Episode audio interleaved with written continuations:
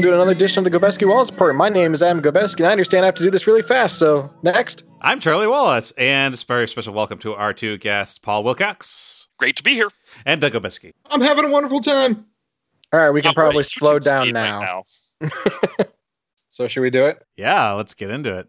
All right, yeah, because uh, we, you are hereby welcomed, everyone, to episode 21 of our Merry Marvel Movie March. We are still currently in 2005 as we are watching the movie Fantastic Four, which came out in July of 2005. This is our final 2005 film. And yes, this is the second attempt to bring the Fantastic Four to cinema screens and the first successful one in that the movie was released. Um, but before we launch into that properly, uh, I do want to note that a couple installments ago we talked about Elektra and somehow forgot to mention that that was Marvel's first solo female superhero film. So I just wanted to make it clear that, oh, by the way, in case you hadn't realized, that was Marvel's first female solo superhero film. So far, only. Yeah, so I was far, gonna say, what's the second? Because I can't one, come up with anything. the second one is Captain Marvel, due out next year. Oh, wow. Uh, hmm. So yeah, first Fantastic Four film to actually reach movie screens. The way it sounded was apparently after the uh, failed attempt in 1994, they more or less immediately got to work trying to create another Fantastic Four movie. Uh, initially, apparently, Chris Columbus, the director, was attached at some point before he finally decided, uh, like, not to do it completely, or maybe just like step back to a producer credit, which is why randomly Chris Columbus has a producer credit on this film. And then it just sounds like, you know, just ran through a bunch of script iterations and various directors attached before they finally settled on this script and uh, Tim Story as the director. Tim Story, I think, probably better known as a comedy director, honestly. He uh, was the director of things like Barbershop and Taxi. He's done the Ride Along movies, Think Like a Man, which uh, probably explains why this movie has a, a more comedic tone, I would say, than some of the other movies. Yes, it did. Hmm. Yeah. And I it- would disagree, but wait, what are you disagreeing on? The Mm, f- fact it didn't. that It didn't really seem like a comedic tone. It was more of a fun movie. Hmm. Okay. Like it wasn't like it wasn't trying to be a comedy. It wasn't going for for here's jokes just for laughs. It was more here's jokes, but, you know, but they're all fun stuff. Like like none of them were like terribly out of place, stupid jokes, in my opinion. So they're just trying to lighten things up rather than Yeah, go for uh, punchlines. It definitely had less of a you know of a grim dark feel than some of the movies we've watched recently. yeah, okay, well, so at least a lighter touch than otherwise. yes, say. yes. That I'll agree with. More bright daytime scenes. And the writer of this film is Mark Frost, and it took me a while to realize where I'd heard of him from. He is the co creator of Twin Peaks. Oh. So this was really strange to see his name associated with this. I had to look up on IMDb. Is like, where do I? Oh, okay. I mean, I, I guess a very versatile writer. So I guess there's no reason to believe that this should be the same sort of film. hmm So let's ask the question we always ask: Had you seen this movie before, Paul? Um, you know, I don't think so. Other than somewhat recently, I very casually, while doing something else, watched the uh, RiffTrax version no, sometime a couple years ago. Well, I guess that kind of counts. Oh, Just means- had Toonami aftermath in the background. You know. so he has to be careful about how he how he riffs off this episode then, in order to not steal material. I'd be worried. yeah, that's true. Wait, did I just make Although that up? Fair. I was very partially watching it, oh, okay. so it's almost like I didn't really get, didn't really internalize any of the riffs. I just visually saw some of the things that happened. So I was like, "Oh yeah, the bridge scene, sweet." Yeah, they're probably riffing on this. I've seen it before. Um, I'm not sure if I saw it in theaters or not. Did you and I see this together, Adam? I don't believe so because I think I only saw it in theaters once, and it was not with you. Hmm, Okay. It still doesn't rule it out though. But I know I've seen it at least a couple times before. Although several scenes that I was expecting to see, uh, I guess, were from the sequel. Ah, So it wasn't quite a crystal clear memory in my head. Yeah, it should be established that we watched the theatrical cut, not the extended cut that apparently exists. So, uh, I had seen this movie before. I saw it in theaters with Charlie. Mhm. Wait, hold on. Is he is the extended cut the Mister Fantastic edition? I don't know. Because it's extended. You interrupted me for a lame ass pun like that. Yes. Again, how do we mute individuals? But yes, Charlie and I uh, saw this movie together in a theater in New Jersey. oh yeah. Alex and uh, Charlie's brother. Yeah, I actually didn't remember that at all. What I remember is that I did see this movie, and the proof that I did was that I wrote a little article on my MSU website at the time talking exclusively about the hand dryers in the bathroom. Really? yep. I think I was claiming that it was going to be a review, and then if you actually opened it up, it was me talking about because that was around the time that I first started actually seeing like the high-powered hand dryers, you know, Oh, like the accelerator well- style, and I was just floored by it. I absolutely remember this because you stuck your face under it to get like the astronaut, like the astronaut like lips Yes. blowing effect, and that's the moment at which someone else chose to enter the bathroom to see you attempting to fillet one of these dryers. Did they just turn around and walk back out? I think they just sort of paused, and then Alex and I just burst into laughter. Couldn't tell you what Charlie did. yeah, but that's what I remember. that's what I remember about this. Although uh, I did catch it probably on cable at some point. Definitely watching it this time around. I'm like, I've seen this sometime in the last couple of years, but sort of in a Paul way where it was on in the background. I wasn't paying tons of attention. Yeah, the most recent time that I saw it was uh would have been 2015 because Brianna and I went to see the the most recent to this point Fantastic Four movie, which was really, really, really bad. Not that I'm biasing anyone in the future, but when we eventually get to that. But uh Brianna and I went to see that movie and then we were like, that was awful. Like, let's watch a decent Fantastic Four movie. So we watched we threw this in instead. Uh, the other thing I remember from Fantastic Four is actually sitting in the movie theater ahead of time where at this point like they showed you like trivia things and there was something about Ashton Kutcher's brother or something came up and either me or Alex, I don't remember who at this point, said maybe he got all the talent in the family Mhm. instead of Ashton. And then the guy behind us said, There is no talent in that family. So this movie harkens back to a time where you went to the movie theater and you saw Maria Menounos in the movie itself rather than before the, the movie, before even the, the trailers. That is true. oh, Yes. yeah. I was gonna say she seemed kind of familiar. This is first place look her. with Maria Menounos. Oh, She's in this movie. Kerry Washington's in this movie. yeah, that surprised me. I was Which not expecting character that. was Kerry Washington? She's Alicia Masters. Okay. Ben Grimm's Duh. blind Duh. uh, interest, love interest. Before going on to be hugely successful because of scandal. I mean, there's a couple like uh, motocross racers or something, but Oh, yeah. It's probably about it. Other than, you know, Stan Lee as the postman, Willie Lumpkin, Oh, who is yeah. a who is a character from the comic book, the Fantastic Four comic book. So Oh. so Stan Lee actually gets to play one of the characters he created instead of just a random cameo. Was that his only time doing that? Uh it might be.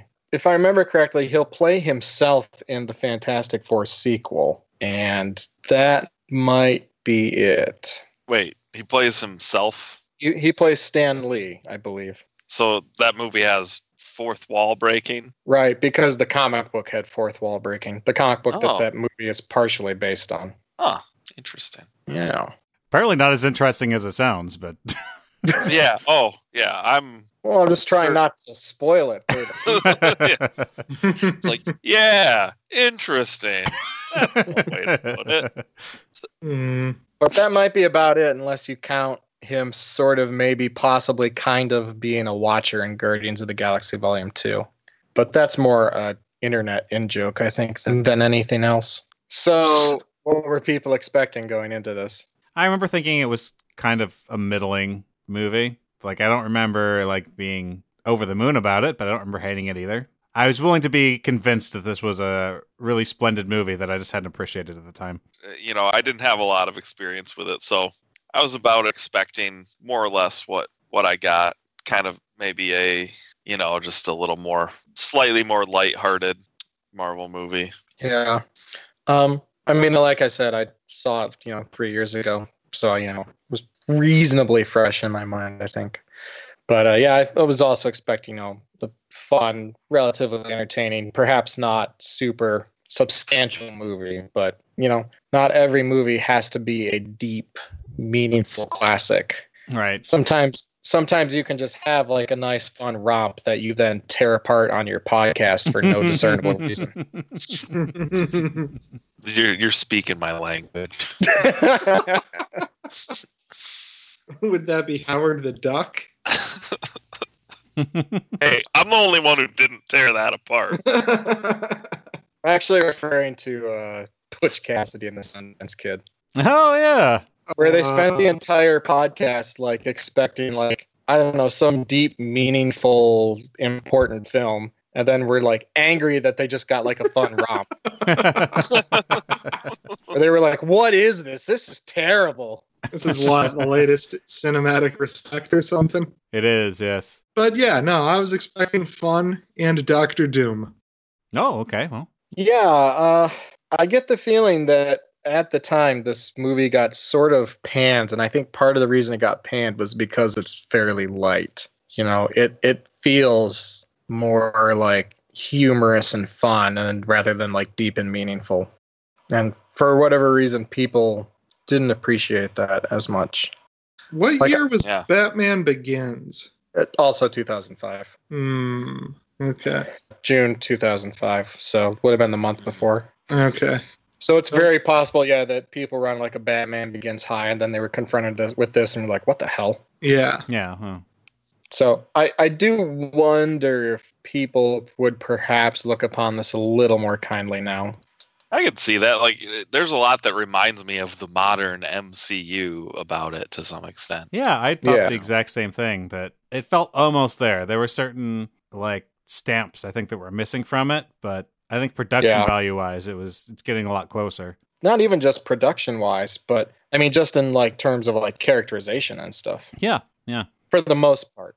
I'm going to throw a real hot take at you here. Two things. First one is this movie kind of reminded me of the 2008 Iron Man in that, you know, the the bad guy that you have is is not s- like at least in this one Doc, Doctor Doom isn't, you know, this huge super oppressive figure throughout the whole thing. He's just kind of, you know, having his origin story as a supervillain at the same time as these guys are becoming superheroes. So, so you just you don't have that weird oppressive feeling hanging over it like you get with, say, an X Men movie where you know Magneto's out there causing trouble, stirring things up. Yeah, and one of the defining features of the Fantastic Four comic books is that you know they. I, I mean, I guess slightly contrary to what I said before, they do often deal with giant world ending, you know, huge consequences stuff. But it's also about the little things too. It's about how, at the end of the day, they're really just telling the story of a family. And yeah, you see that in the interplay between the different characters here in the movie. And the other thing is that to kind of springboard off of what Charlie was saying, that, you know, it's got that kind of proto version of what they do in the modern MCU movies. I feel like this movie actually did it better because, like, the light-hearted stuff feels sincere here, and it also feels like it really works with the story. Like, it's all advancing the characterization of these people I would say, for instance, the shaving cream bit would be an excellent example of that. I guess what are you comparing it to that you think it works better than? I don't know, like the modern stuff, you get kind of just weird things like like uh, in Black Panther, the "What are those?" bit, where it's just kind of like incongruous.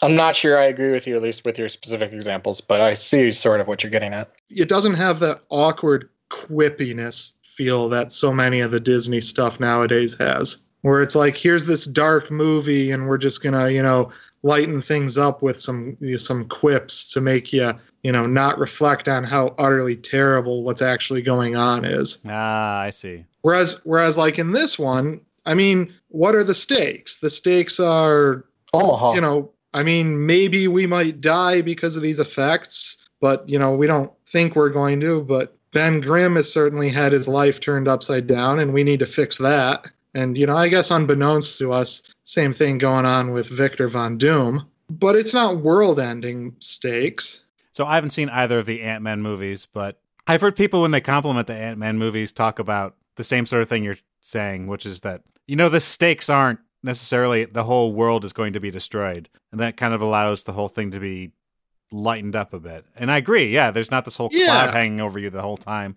It makes the jokes jokes land a little better, like more believable that they might make jokes in those situations. Yeah. But I do actually remember at the time, and maybe it's still the case, I do know that one of the other complaints, in addition to it being, you know, somewhat jokey, was also, I believe, that the stakes weren't actually that high, and that it kind of seems like a very extended origin story. And they contrasted that, I believe, with stuff like the Spider Man movies, where it seems a little more self contained before you move on to the next part.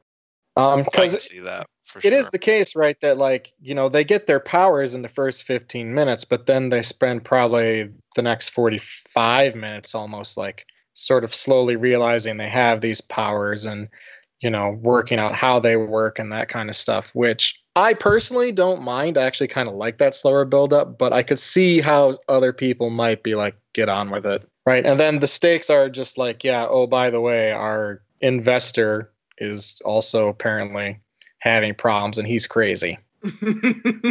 oh yeah. Flashback to what was it? Spider-Man 1? Yeah. Investors causing all a bunch of trouble for people. Yeah, I, I think the takeaway from the Marvel universe, right, is just like capitalism in general causing all sorts of problems.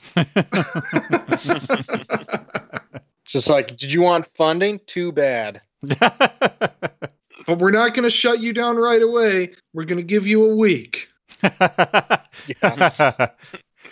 That should be enough time for a crazy plot. Turning your keys to your lab on Monday, but you can keep them for the weekend.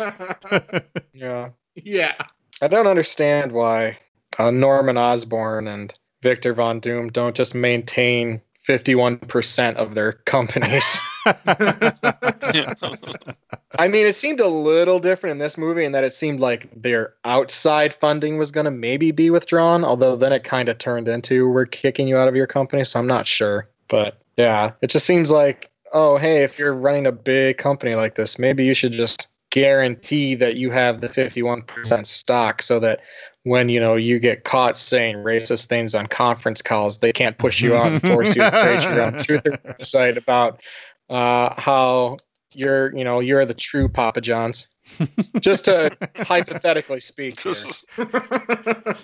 you can make a movie out of this. Hey, The, The Papa true- John story. The true Papa John's is the one in Lansing, I'm always in my heart, specifically in the form of plaque. i feel like that downtown one might still be around I think so. I haven't been there in a while because I don't live in the area anymore. yeah Yeah, I mean, I, but- I had when did I have? I had Papa John's not that long ago. It was not my doing. Like the real Papa John's, not not Papianos. No, it was it was Papa John's. I was like, oh, so this is what Papa John's pizza is like. Because I, I was, those little those little pepperonis that turn into little cups. yeah, the little cup. Yeah, that was that was different. That was different. yeah that's my Papa John's. But I think for me, what really makes this movie, like the reason I'm willing to cut it actually a fair amount of slack, is that I just really do enjoy the interplay between the four Fantastic Four members. So Chris Evans here making his Marvel debut as Human Torch. Uh, I think his interplay with Ben Grimm, Michael Chiklis, uh, you know, as the Thing, I think that's like handled really well. Like that really captures the spirit of like the comics. I like the how uh, Ioan Gruffudd plays uh, plays Mister Fantastic, Reed Richards. I think that's like really well done. Um, I'm less convinced, honestly, by Jessica Alba as Invisible Woman, but it's weird. It's like some some scenes she's like really good and like totally fine, and other scenes slightly stilted almost. Like she hasn't quite got a handle on how to deliver whatever particular line she's giving. But it's it there's not like consistent of like, oh, like she can't do like the scientific dialogue or you know, tender moments or something like that. It seemed it seemed very inconsistent, like maybe just like, oh, these were the shots filmed on a certain day and she only had Do, do you have an example? uh Because I didn't really notice it myself. Is why I'm asking. So I'm trying to like figure out what what you were keying in on. Um, so when she's talking to uh, Victor in the space station, um, like when he's like kind of preparing to propose, she sort of feels like she's almost like too precise with her words. Like she's Hmm. and it's like not like she's choosing her words carefully, but like she's like I'm running lines right now. Almost is how it feels. Hmm. And then occasion, Okay. occasionally there's like a scene or two with like Reed Richards where she feels that way too. But then there's other scenes with Reed Richards like about like broadly similar stuff where she seems completely natural. So and then obviously the uh let's not fight, yes, let's um exchange is kind of poor, but I'm not convinced that's her fault. Oh, see, I actually enjoyed that bit. It was a little corny, but It's a lot corny. uh, come on, it's Fantastic Four. I read through some through some trivia for this movie, and it's funny that you mentioned those things specifically because one of the th- one of the things I read said Jessica Alba had a kidney infection during the filming and nearly fainted when she was with Julian McMahon in the space station scene. Oh, really? yeah. Oh, wow. Okay. Okay. All right, so we we we explained it. Great. Yeah. Man. I think some other parts were saying too that certain scenes with uh, Ioan Gruffudd they weren't in the same location, like they had to shoot them separately for some reason. Oh, because she was recovering or whatever. Yeah. Yeah. So that could go at least Wow. a decent amount of the way to explaining that. That- I yeah, thought it was that- really that funny really- you that. Comes together. Yeah. yeah but yeah I, I just i think though in general the, the interplay among the, the four fantastic four members is handled really well Oh, and i i i personally have a lot of time for this movie because i think that's so fun like there's a no point where i'm just like oh my gosh guys come on or anything like that i'm like yeah give me more character I really love the squeezes an entire bag of oranges at the same time with his fists. and just as he's about to drink it, up Johnny Storm walks up and takes it away. See, the main See, thing that about was that- a beautiful gag. It is. It's just that the main thing I think about when I see that scene is The Simpsons, Troy McClure, and yeah, Nick me too. juicer machine, where he like puts an entire bag of oranges in, you know, turns the machine on, and it's super loud, and it's like, it's whisper quiet. and then like one drop comes out, and he's like, You got all that juice out of a bag of oranges? but yes, I agree. I, I, I think that timing between like Chris Evans and Michael Chiklis, you know, also really well done. yeah. Right? Like it runs at the right pace. It doesn't feel awkward where like jokes aren't quite landing or something like that. Or, you know, they're like slightly sloppy in their movements. Yeah, I would agree. I'd say that's the highlight of the movie for me. The, my favorite part is their interaction together. And Chris Evans, too, at the time. I mean, I think it was probably the first thing I saw him in. So I was definitely a, bit, a little bit more receptive to him this time. And yeah, I, I thought he was great. I think even specifically as far as acting, he was my favorite. Like I really enjoyed when uh when they were, you know, first all waking up after the the space accident and he, you know he comes in like I legit like fell for it and laughed pretty hard. Like because my brain was actually kind of expecting a more serious tone because it wasn't it hadn't like necessarily established itself as very goofy until that point i feel like and i was just Yeah. like oh that caught me by surprise I do have a question though. Do you think that it's just a coincidence that Johnny Storm had a vanity license plate torched?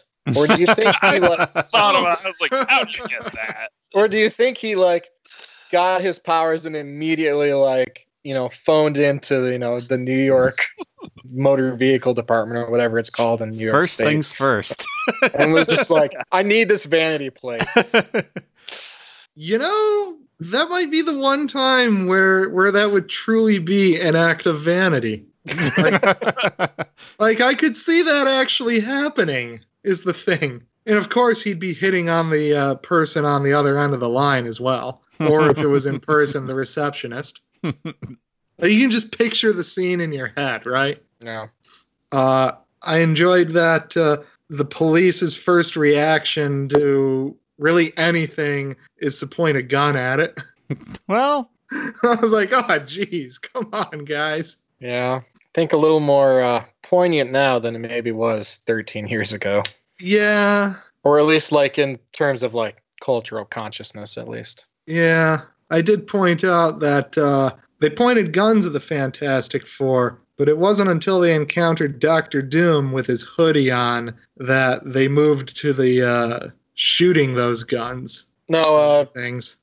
I, I mean, yes, I, I, y- your joke is correct, but to be accurate, they do shoot Thane on the bridge scene. They do? Yeah, it, it like Really? pings it pings off his shoulder as he's running. Oh, I missed that. Yeah, we should we should talk about Victor Von Doom though, because I think for me he's probably the weakest part of this movie, and I don't think it's Julian McMahon's fault. I think it's just the way it's written. so I'm not nearly as familiar with the comics as the rest of you, but so in the movie, Victor Von Doom just comes across as mean and vindictive the entire time. I mean, they were supposed to be him and Reed Richards were supposed to be colleagues at some point, right? I mean, that comes up, but Yeah. you don't get the impression that there was any goodwill between them ever at all. Well, I think that's actually true in the comics, right? Um, Yeah. in, the, in, in the comics, Victor Von Doom and Reed Richards are college roommates, and Victor Von Doom is super stuck up and convinced of his own superiority, like super arrogant. That arrogance in the comics is what ends up disfiguring him and causing him to have to wear the mask and stuff. Uh, modulo slight retcons about how scarred he gets in the accident, but I think for me the problem in with Victor Von Doom in this movie is that he's actually not over the top enough. Really? Okay. Yes. He's- yes. he also has fun moments, but not not in like the over the top,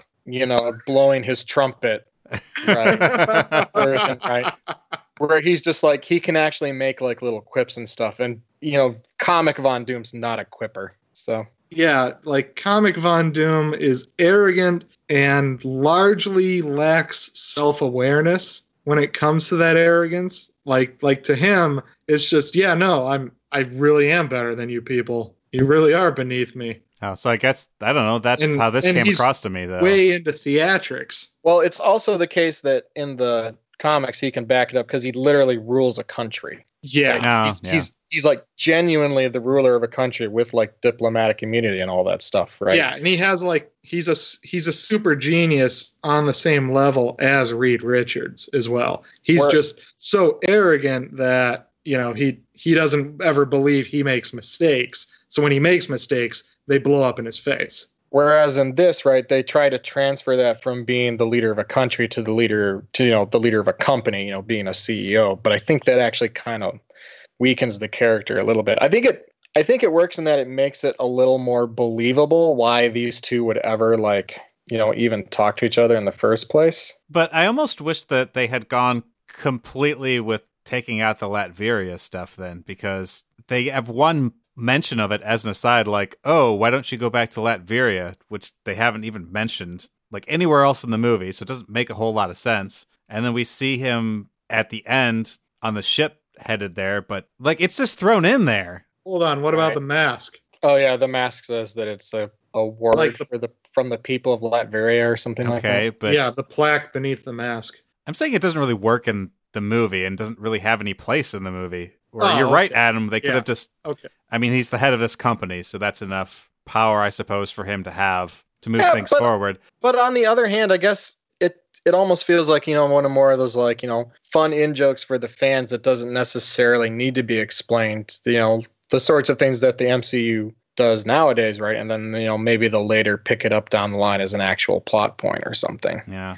I you know, like uh like you know, for instance, Guardians of the Galaxy, to use a movie you've actually seen. Thank you. Uh, right. Like at the end where uh, Yondu makes some quip about Peter Quill's dad, right? You know, could have potentially just been left, you know, just as a, you know, a quip, you know, on a side. And then they just chose to make that actually part of the sequel instead. Right. But in some ways, the Latveria stuff just feels the same way to me of just like, this could be important later. It could just be, you know, fan service. It doesn't need to be touched Mm. upon.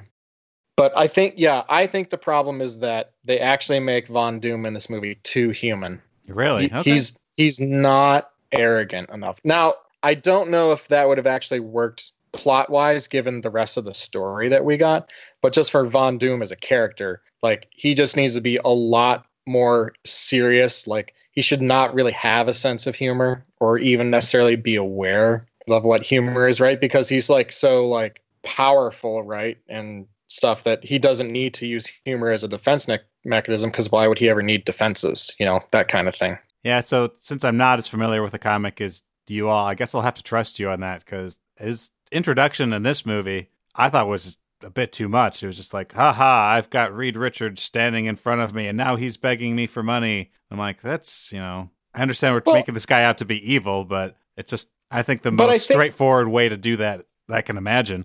well, but I, I think I'm that's sort of like getting to what I'm saying, right? Is like if they had actually leaned into that the whole movie, I see. it yep. might have worked better, but they kind of tried to have it both ways. I see. Like where they do have moments like that, but they also try to have moments where he's like, "Hey, he's just a regular guy, right? He can make jokes." Yeah, no, I, I get. Yeah, I do see that. If they had gone over the top, even it would have come around the other side for me. Maybe. It's like he's a he's not as cartoonish here as he is in Yeah. the comics. Yeah, larger than life. Yeah. I, Yeah. I will I will say this. When he's got the Doom armor on, he doesn't do as good of a job of emoting as the guy from the 94 Fantastic Four movie. Oh, Joseph Culp. Yeah, that's true. That guy, that guy knew how to just be really broad in his acting so that you could get something across when your face was, you know, not visible.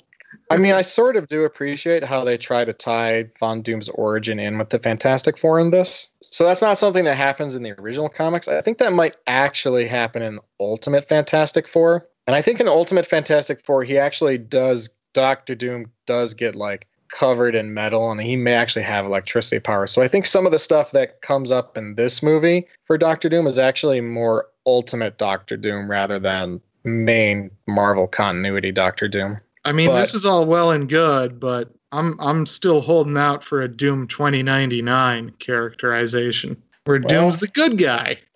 You know, at, at some point I would have said, you know, that'll always be the dream. Um, but Marvel recently has a tendency to, you know, make movies that no one ever thought they'd make. So in this uh, post Guardians of the Galaxy world we live in. Yeah, so you know, maybe they'll go 2099. Who knows? And then they, you know, then the big crossover is like the 2099ers go back in time, or the old heroes go forward in time, or whatever, right? Just here, Kevin Feige, call me. We got this plotted out for you.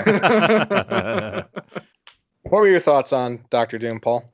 Um, he didn't really strike me as too remarkable a villain. I just remember like all of the whenever it would cut to his scenes, I'd be like, yeah, this is where I'm less interested because there's not, you know, the fun interactions going on.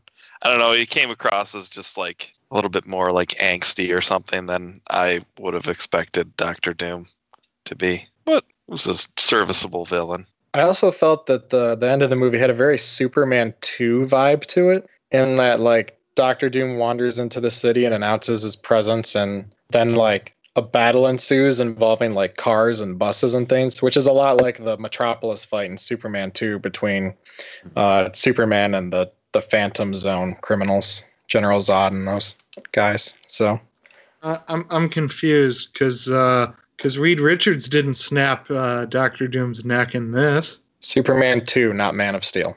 Oh, the original Superman too. Gotcha.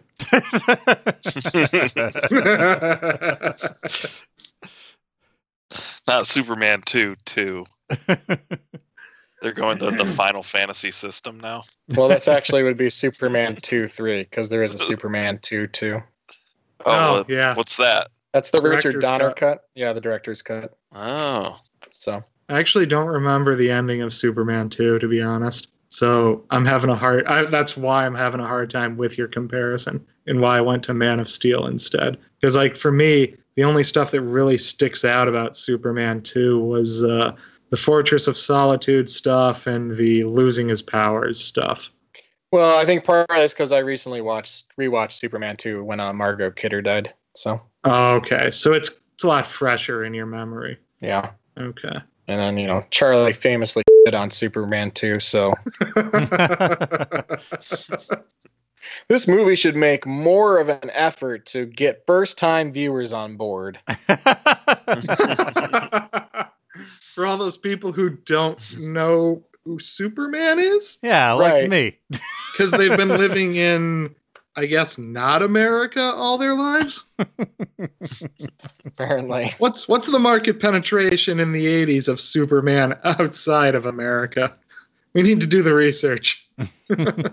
So I'm interested what people think about Ben Grimm being a large focus of this movie. I'd forgotten about that. We're maybe at least a half hour we're following him around and and his experiences with becoming the thing and his fiance breaking up with him and this whole plot about Von Doom making this sort of rivalry between him and Reed Richards. So I, I just completely forgotten that any of that stuff had happened. I really appreciated it because I feel like the thing's story here is actually probably the emotional core of the movie. He's the one who's the worst off by this change, right? Like it literally breaks up his engagement, right? He can't hold anything or, you know, use utensils, right? Which a lot of times is played for comedy, right? But still like sucks. He has a drinking problem.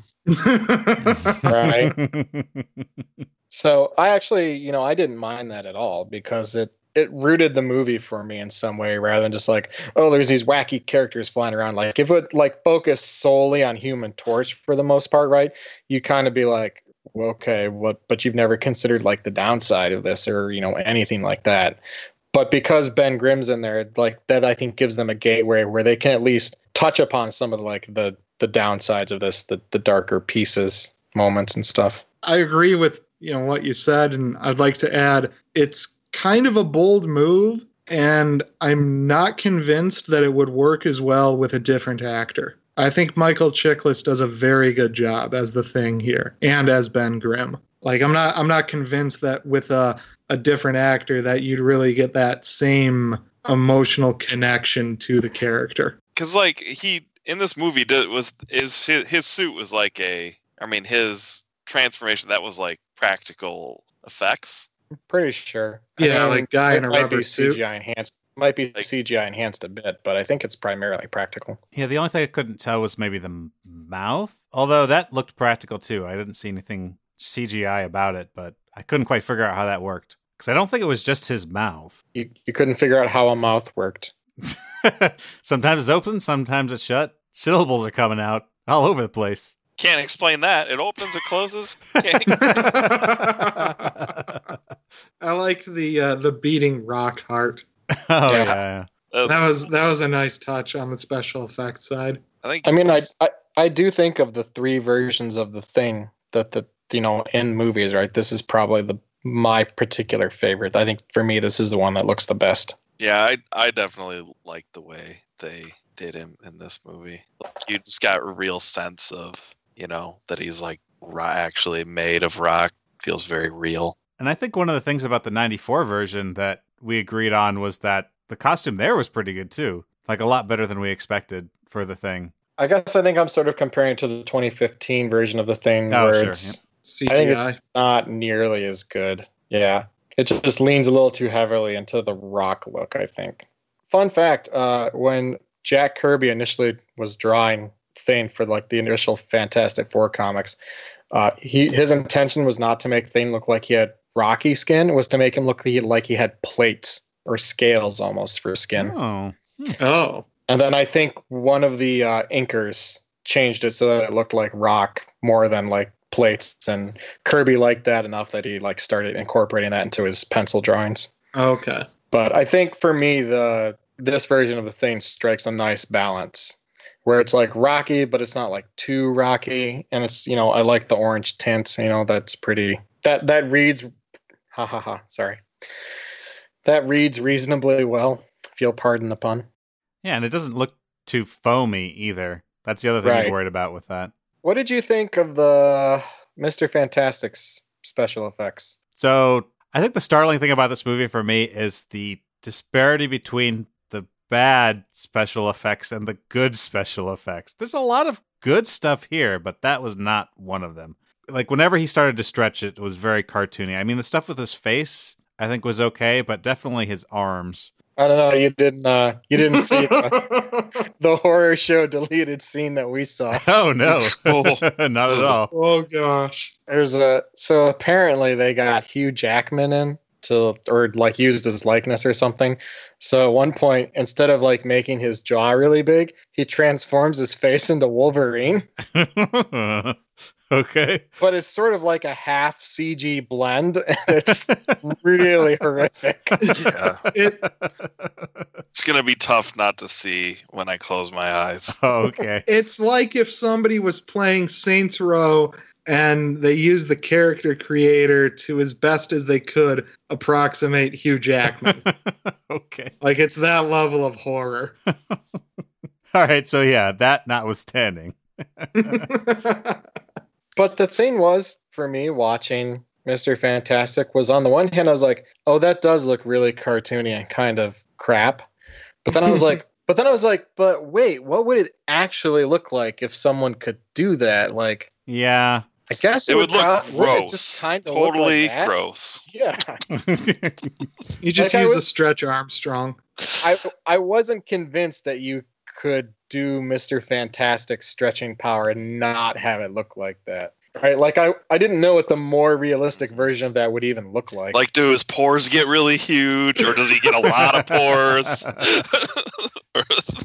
right, like is it get like what happens to his bones? Do they get really angular? Are they just gone? Like do know, they get really burnt? Do they get like thin and hollow? yeah. then what about the uh, 2015 version? If you've seen that, do you remember what that was like?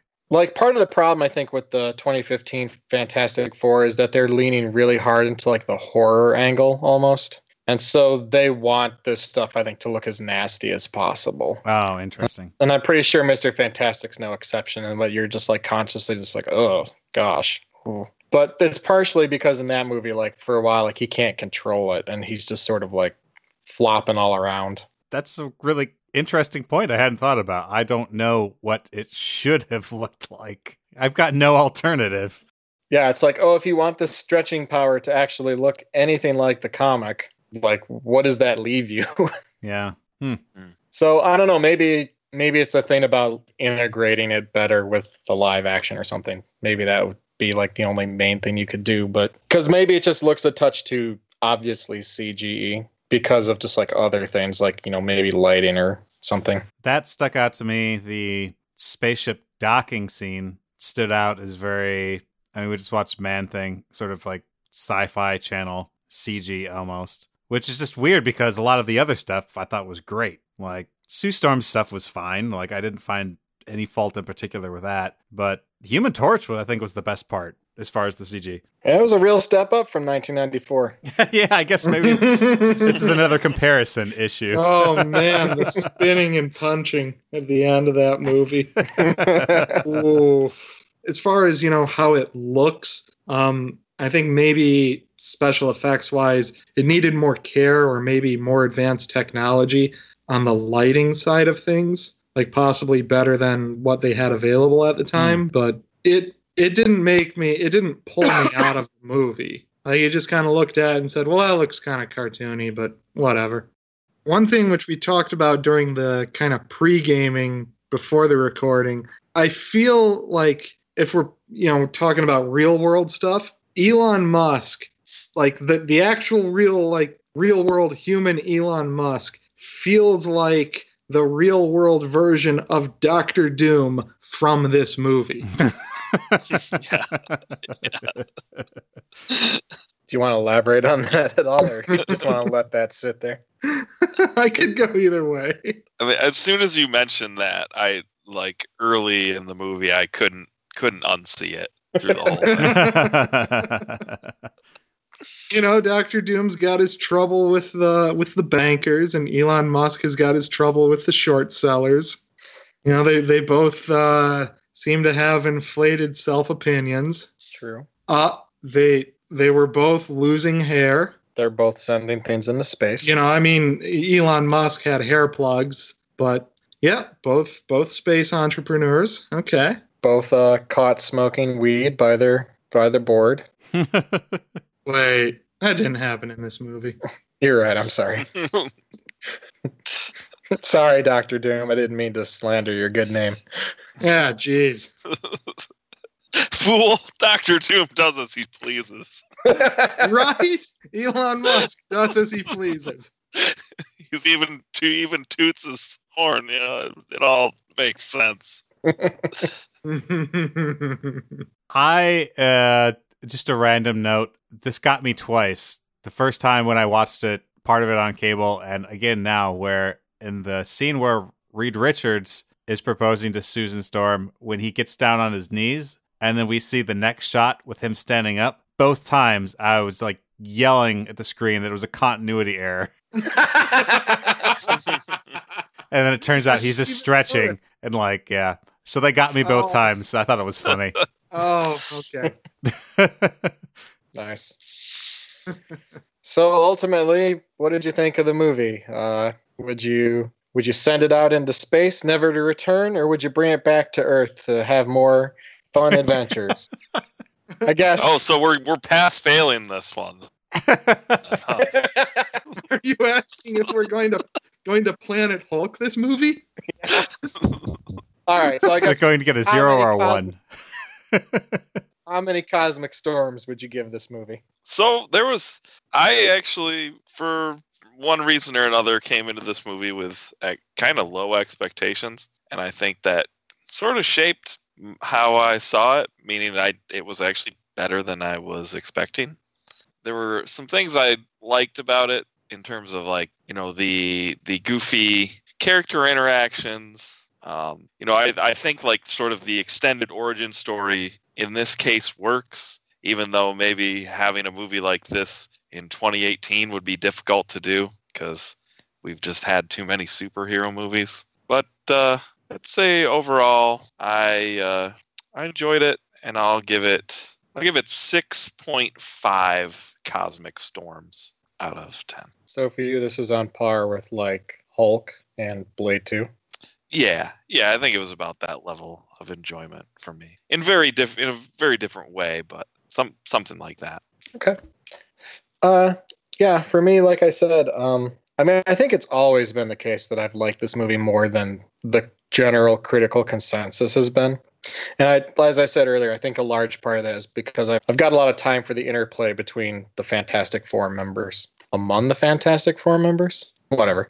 So I think where this movie just doesn't quite 100% land for me is uh, I think the the Von Doom stuff, the Doom stuff could be stronger. Although like the Doom stuff is sort of built up by like oh he's trying to like you know separate them and like take them out individually.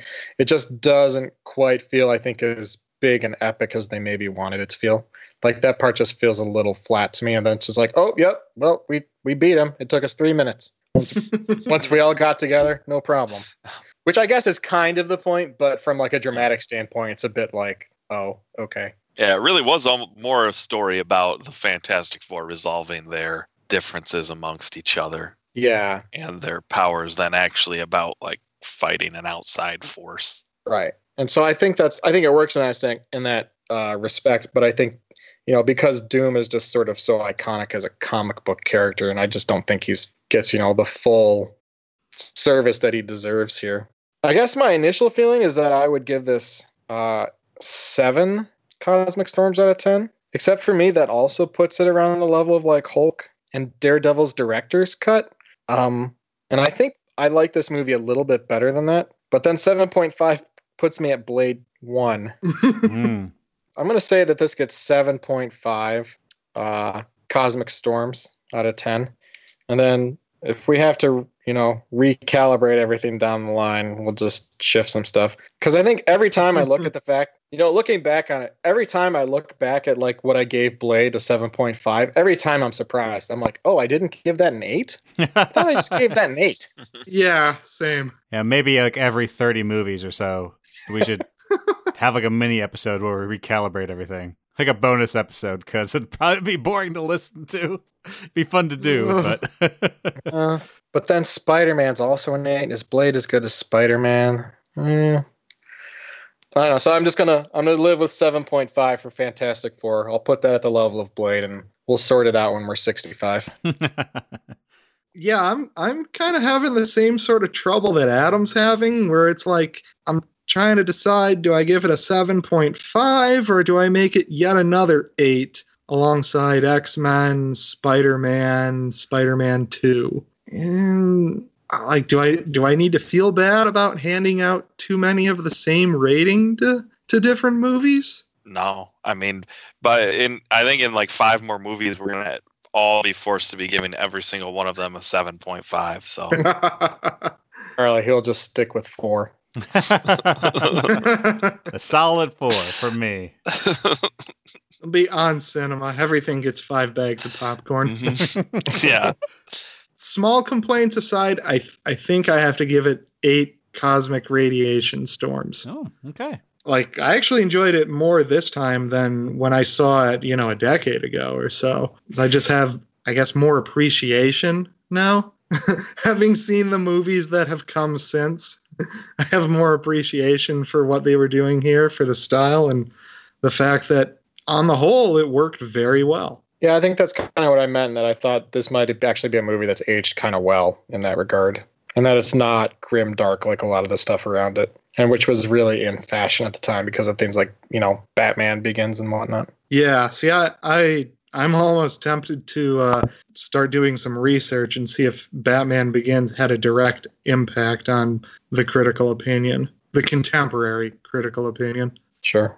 All right, Charlie, hit us with your four.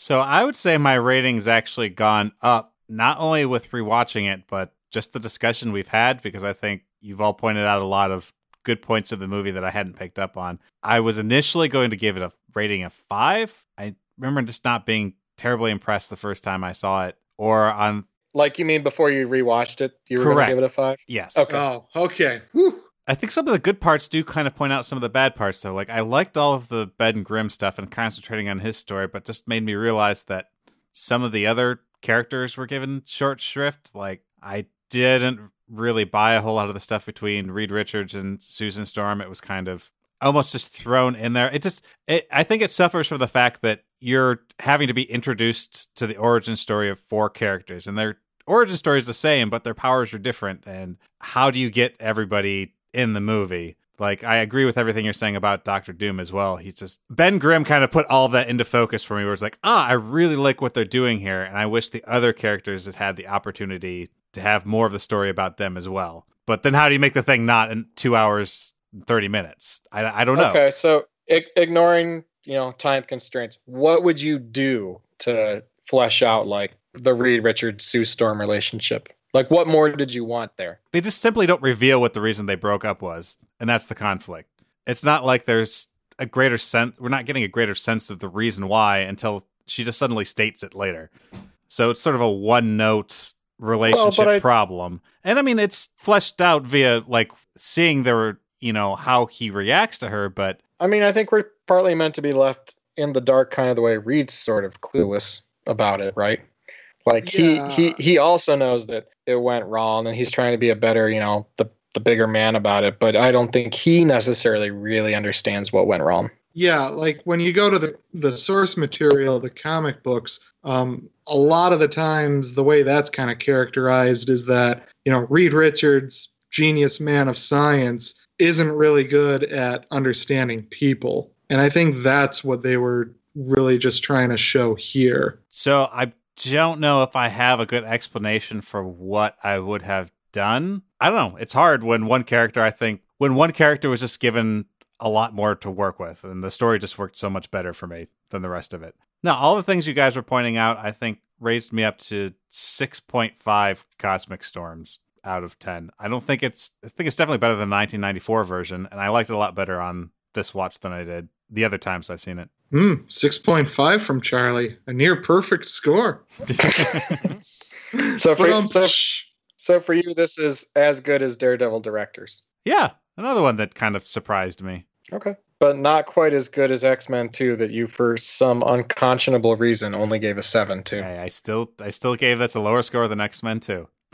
Yeah, did you have a stomach so bug relatively that day I or can't something? be uh, criticized, but in an absolute sense I suppose I can. yes. I had kidney function issues that day. All right. Well, thanks for joining us uh, here in installment 21 of the Merry Marvel Movie March.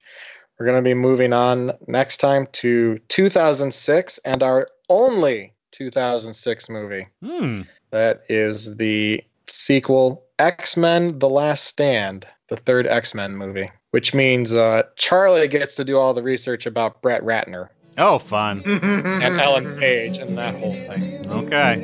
Mm. Because I feel like we should probably at least mention it. Yeah, I think so.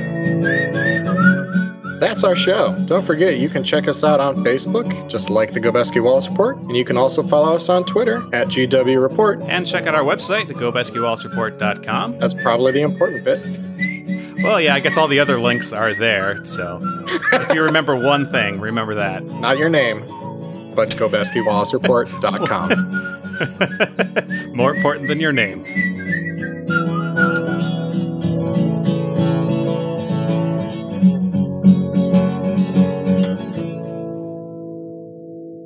I mean, it's also the case that for whatever reason, when I try to picture the 94 Fantastic Four, I really just picture Tobias Funke in the Fantastic Four outfit from Arrested Development. But uh, yeah, this thing better than that thing. it's your favorite thing. and now you have a terrible. podcast. This thing is better than that thing. Let's talk about it. nice. Hamburgers or hot dogs? you decide. How about hot dogs as hamburgers? Oh, that's not this or that, though.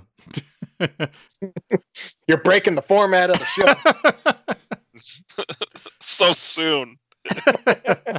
Just started. Well, I'm completely lost. I guess it's. I guess it must just be aimed at a niche audience that I'm not a part of. yeah, the three of us. Like I'm really envisioning like, you know, like the like a brat burger, but it's hot dog. yeah. And that's Yeah. kind of great. Like I'd I'd try it. Are, I it's probably not that Are- different like a spam sandwich or something, but you know. oh, gross. Now, but the question is do you put a hamburger toppings on it or hot dog toppings? Or both? I guess that depends on the other debate of what hot dog toppings are. Well, if it's if you're opening a restaurant in Chicago and you put ketchup on it, they'll burn you to the ground. Yeah, well, I'm going to go out on As a limb well here and say, should. and say they're wrong. Hmm. Ketchup and hot dogs are fine together. I don't put anything on hot dogs. I just I Just- like them in buns. Oh, I might put Just- shredded oh, so you just treat them like a suppository? do you, you yeah, I just you like them in buns? straight in.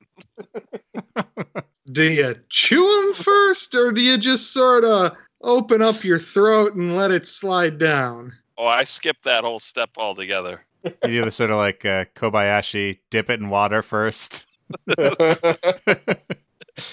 Wait, are we are we doubling down on the suppository thing here? But chugging hot dogs. That's where we're going.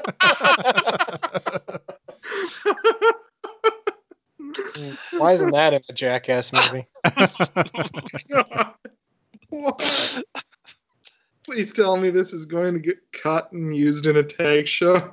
It's possible. At the right length. oh. oh. That's why it took me so long to say it. I was like, yeah, are we gonna go here? Like thinking about it for like 30 seconds. Well, I kept nudging you. with my I name. kept nudging you.